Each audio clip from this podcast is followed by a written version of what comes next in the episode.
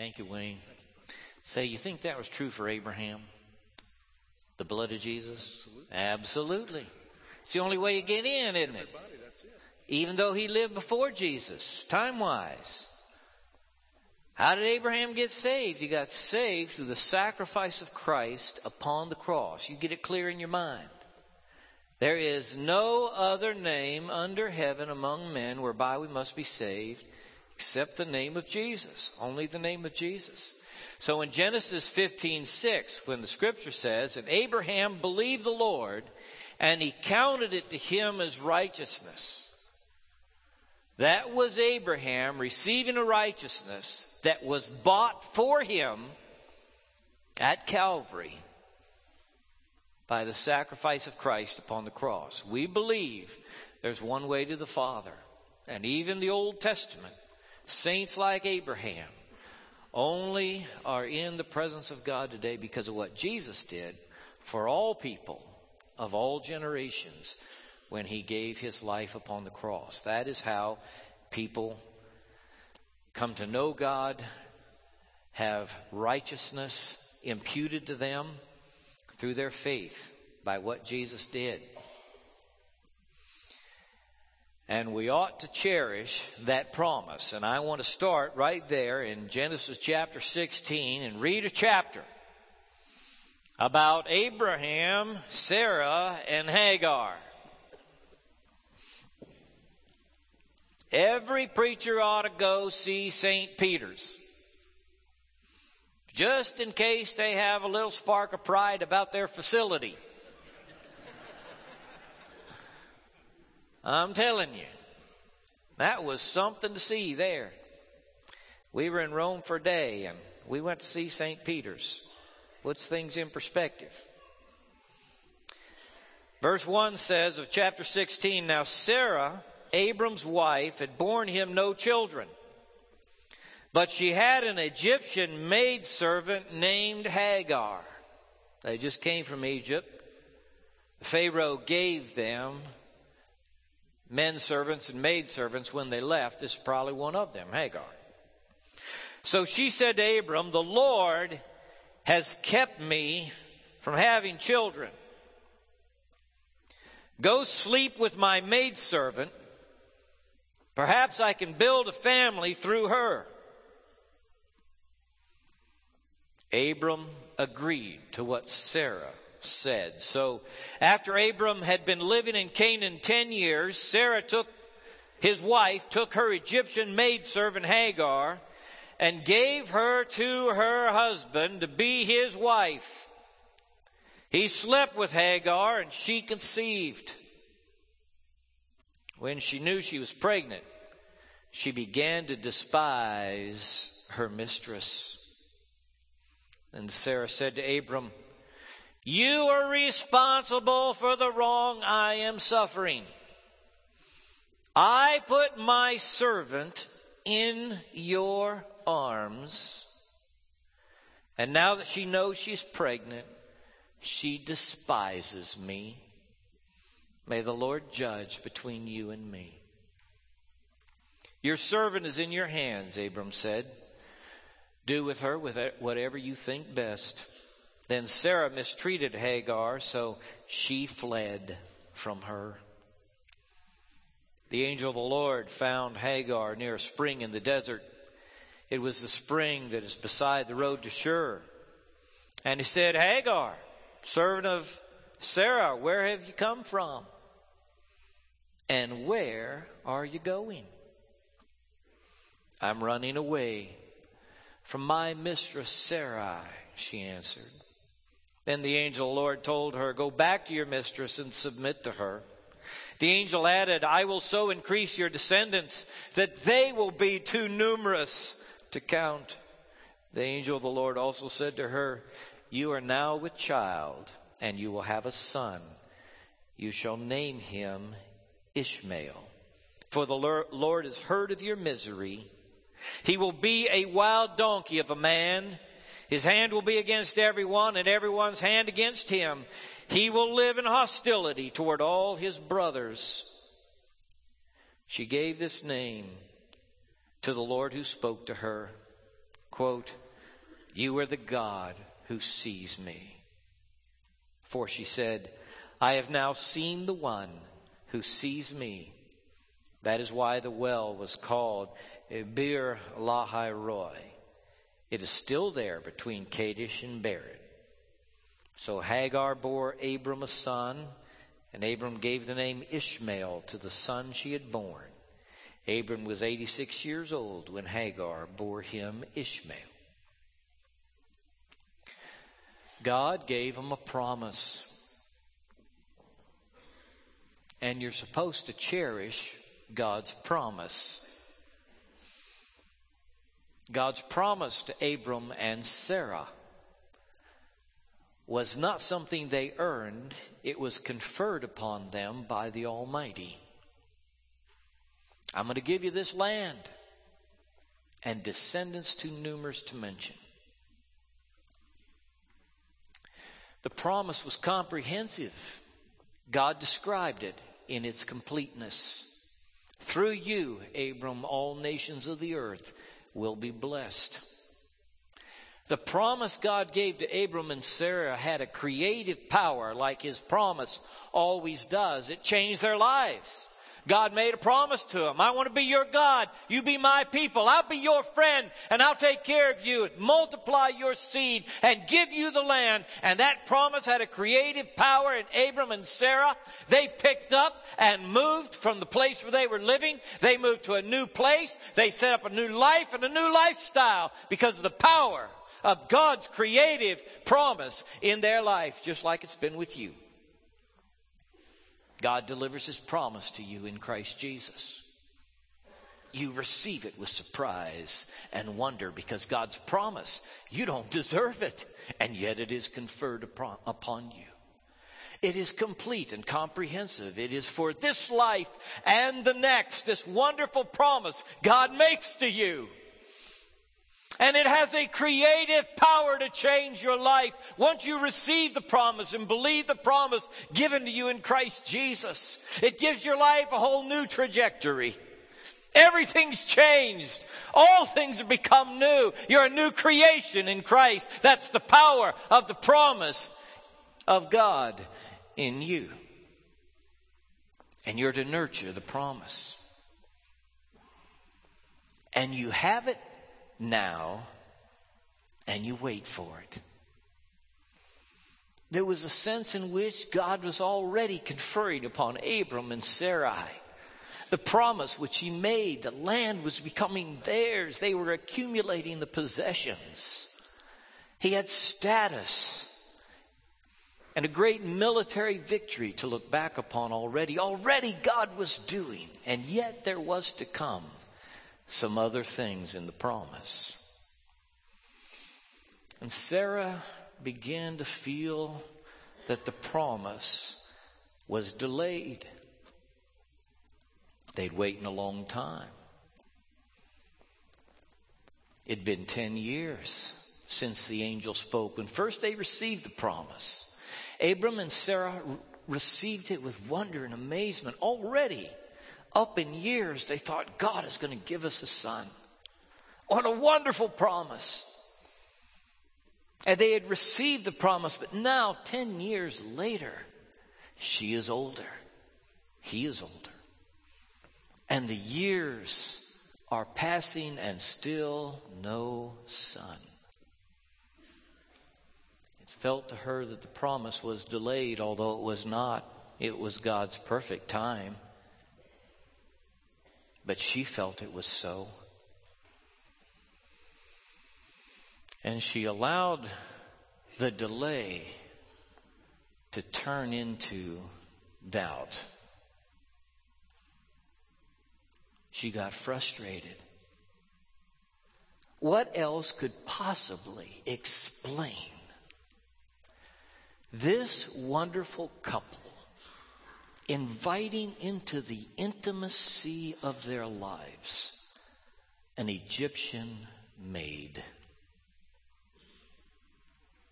You be careful, sister, in your waiting. Everybody waits. Everybody waits. It is the common human experience to be waiting. And sometimes the wait is long. And long waiting is supposed to produce in us godliness. That's what Peter says. Perseverance produces godliness. James says that if you persevere, God matures you in the perseverance. And that's what waiting is supposed to do for us. We're supposed to be growing up in the waiting. It's not supposed to be non-productive time where I just sit here and twiddle my thumbs waiting on God. I'm supposed to be enjoying His presence and His power in my life. And like Joseph in the wait, when I'm in that period of waiting, I'm just making lemonade out of all of life's lemons. I'm looking around and seeing what I can do for God in the meantime. Until the butler says something to the Pharaoh. I'm going to be doing something down here. So pretty soon Joseph, he's in charge of the prison. He's got to wait two years for the man to remember his promise. Two years in the dungeons of Egypt. What's he doing now? He's busy like you ought to be. If you're waiting on God. Seminary student waiting on God. Wonder when he's going to give me that ministry. We'll do something now. Get busy now. We visited a church in Rome that I'd never heard of before. It's called St. Paul in Chains. All right? Now, St. Paul was locked up, and I want you to think about this fiery evangelist being locked up and put in chains in a prison. Not a happy time for the apostle. I went to this church. Y'all got the picture there? Is it coming up? And they had a box there up at the altar with the chains in them. I don't know if Paul wore those chains or not, all right? But he wore some chains. You ever felt like that? Like God had you chained up? God, what are you doing? I got the gospel to preach. I got churches to visit. I got churches to start. I got a short time to do it. I need to be out there in the world getting my job done. And God locks him up. And there he is in chains. What can you do in a prison cell? While you wait, just the most important work that you will ever do is all. Taking the time, word by word, line by line, to write the letters from prison that will change the world. The most lasting work of the Apostle Paul was what he did in his downtime. When they locked him up, he was waiting on God. That's how waiting is supposed to be for you. Don't let it turn into frustration and doubt and despair. Something crept into the heart of Sarah. She must have experienced a despair deeper than I can imagine. This beautiful couple, husband and wife, loving each other for all these years. And now to say, go, sleep with Hagar. She says later on, I put her in your arms. I put her in your arms. And the word is bosom. Sarah says, I, I put Hagar in your bosom. And you wrapped your arms around her.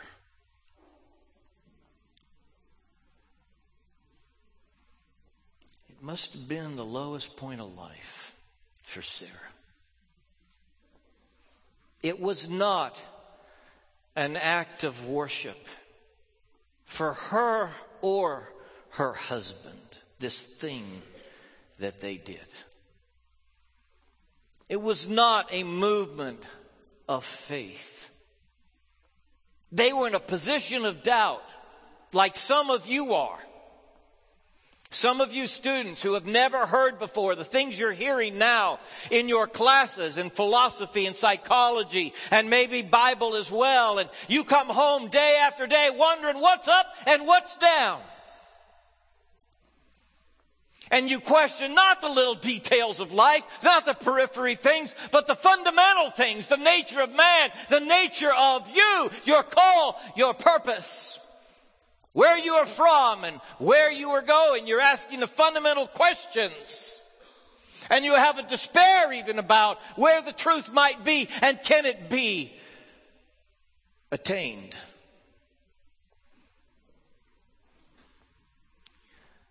Don't let your spiritual confusion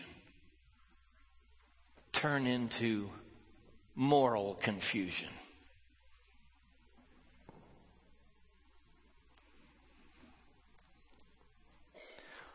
You got questions. Everybody does. You have doubts. Everybody does. Atheists and agnostics as well as you. People have doubts. They wonder about their presuppositions. And if you are tormented by doubt, the enemy will bring along a great decision for you to make in your frustration and your confusion. And you seem to be at the bottom spiritually, and all of a sudden, here's this decision. And you think to yourself when you make the decision, well, this is just a little thing, we'll do this and it won't be a problem. And the low point spiritually, you make a decision that takes your life at a right angle turn. I talk to God sometimes about college students who are living at a time when they often have questions. Why, at that moment of questioning, they have to make so many decisions to change their lives forever? Sometimes it's better to wait on the decision till your head clears and you're steady on your feet. I wish I could tell you, hey, your spiritual life is going to be a straight graph from right down here to right up here. No bobbles, no turns, no dips. You're just going to go like this. That's not Abraham's experience, nor mine, nor yours. Life for Abraham and Sarah did come up and, and then it went down. then it gradually built back and then it went down. You know what life is like, don't you?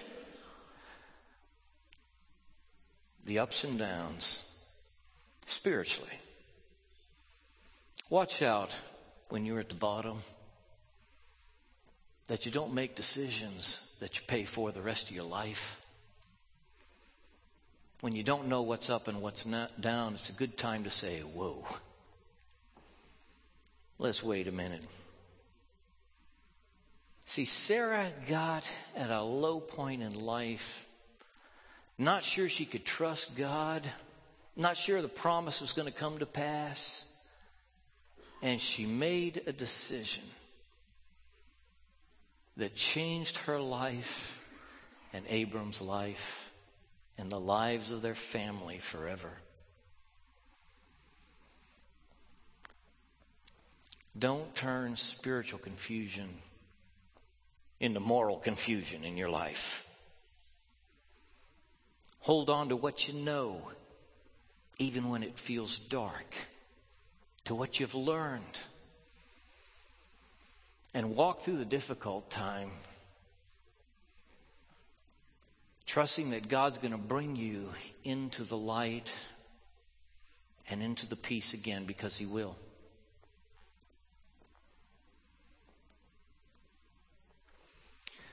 Preserve the sanctity of your marriage. Coach Monty Williams spoke to us yesterday. How many of you were there? We had 200 men yesterday morning for a great breakfast. And that coach, he brought the word to us, didn't he, men? He quoted God's word over and over again. He said, I hadn't got time to mess around, he said.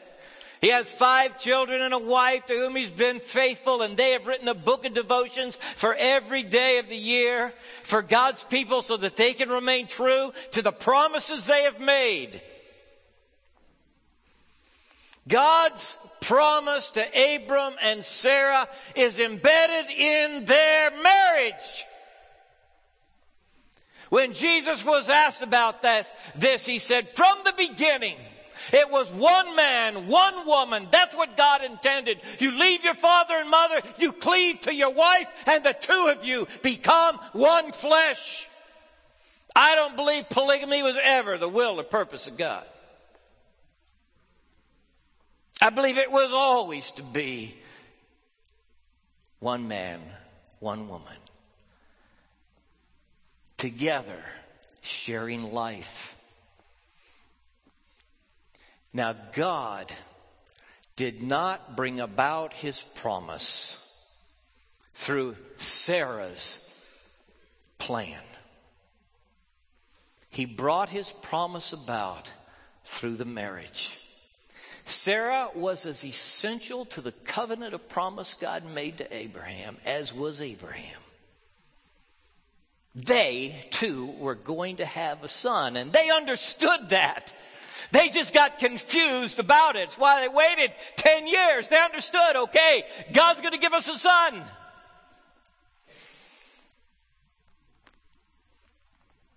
God respected their marriage more than they did. Think about it. God brought about the blessing to the nations through that marriage between Abram and Sarah.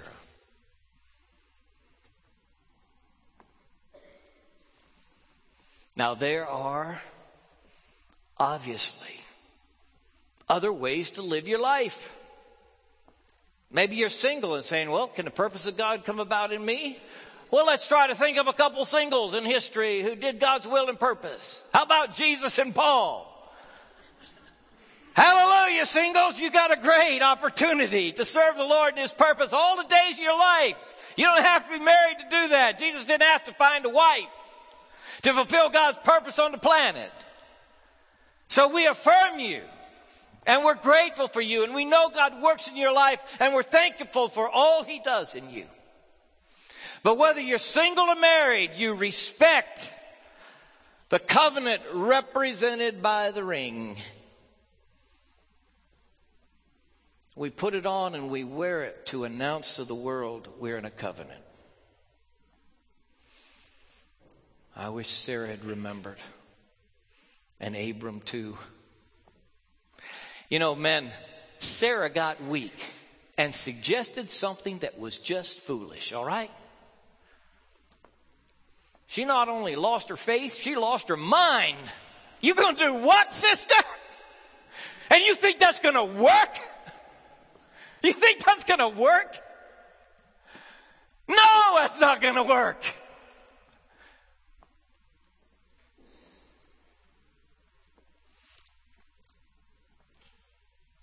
You protect and preserve and recognize the sacredness of the vow.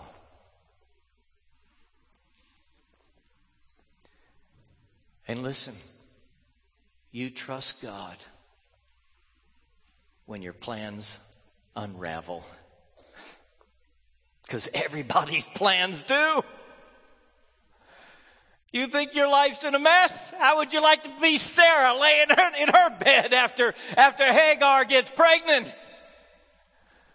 Thinking, oh my, what have I done? This woman tortures me.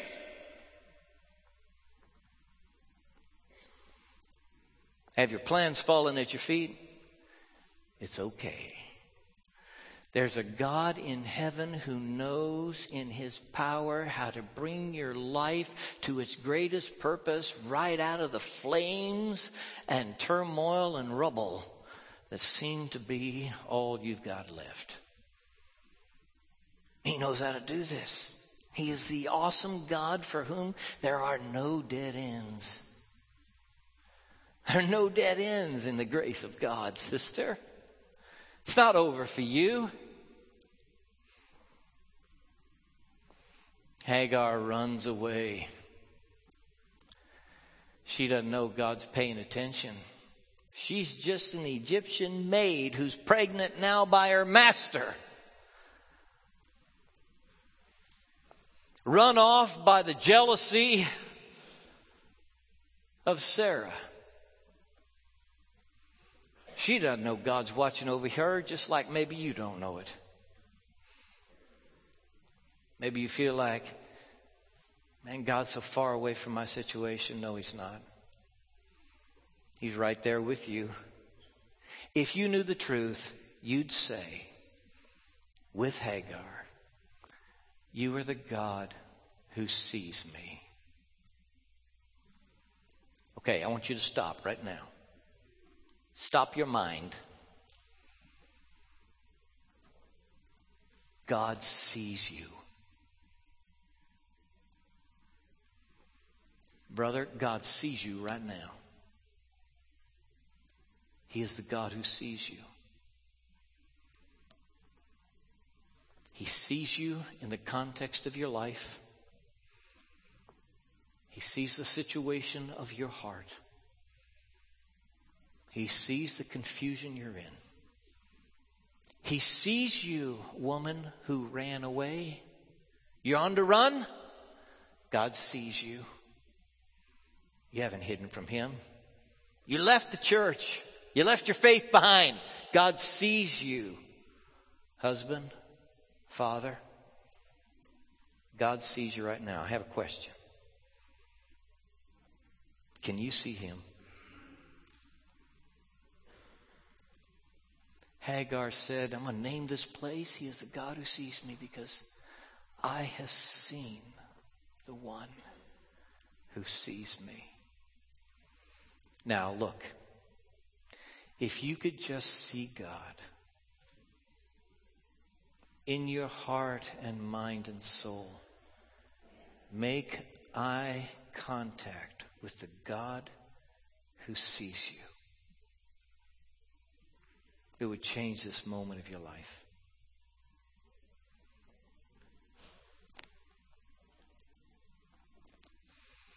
I think of Peter having so miserably failed.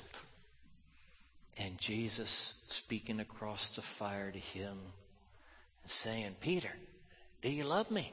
Peter won't look at him. I don't think he'll look at him. No, I'm not looking at Jesus. Peter, do you love me? I want to know. It's like Jesus slips his hand under Peter's chin, lifts up his head, and says, Peter, do you love me? Yes, Lord. Would you see the one who sees you? He loves you, and his purpose for you is good, and his purpose has not failed. I like the question the angel had for Hagar. Where did you come from? Where are you going? Where'd you come from? End up here? Where are you going from here? I have a great suggestion for you. In the journey of your life from A to B, let this be the place you turn aside to see the God who sees you. To pour out your heart to the one who made you for his own purpose. Let's bow together. God, I pray today that you will give us eyes to see. I pray for the one who is lowest, for whom all strength is gone, who seems not to know which way to turn. I pray for that person that you brought here this morning in your providence and care, that today they will see you. Lord, I pray that you would rescue the perishing, that you would care for the dying in this moment, in this place. Lord, that you would help us know where we've been and where we're going. I pray for the one who needs to trust you today, today, that you would make this the day of salvation. Open their heart to you, God. Let this be a day of decision for men and women in this room who need a new walk with you, who've gone far enough trying it on their own. Lord, call them to yourself by your Holy Spirit. In Jesus' name we pray.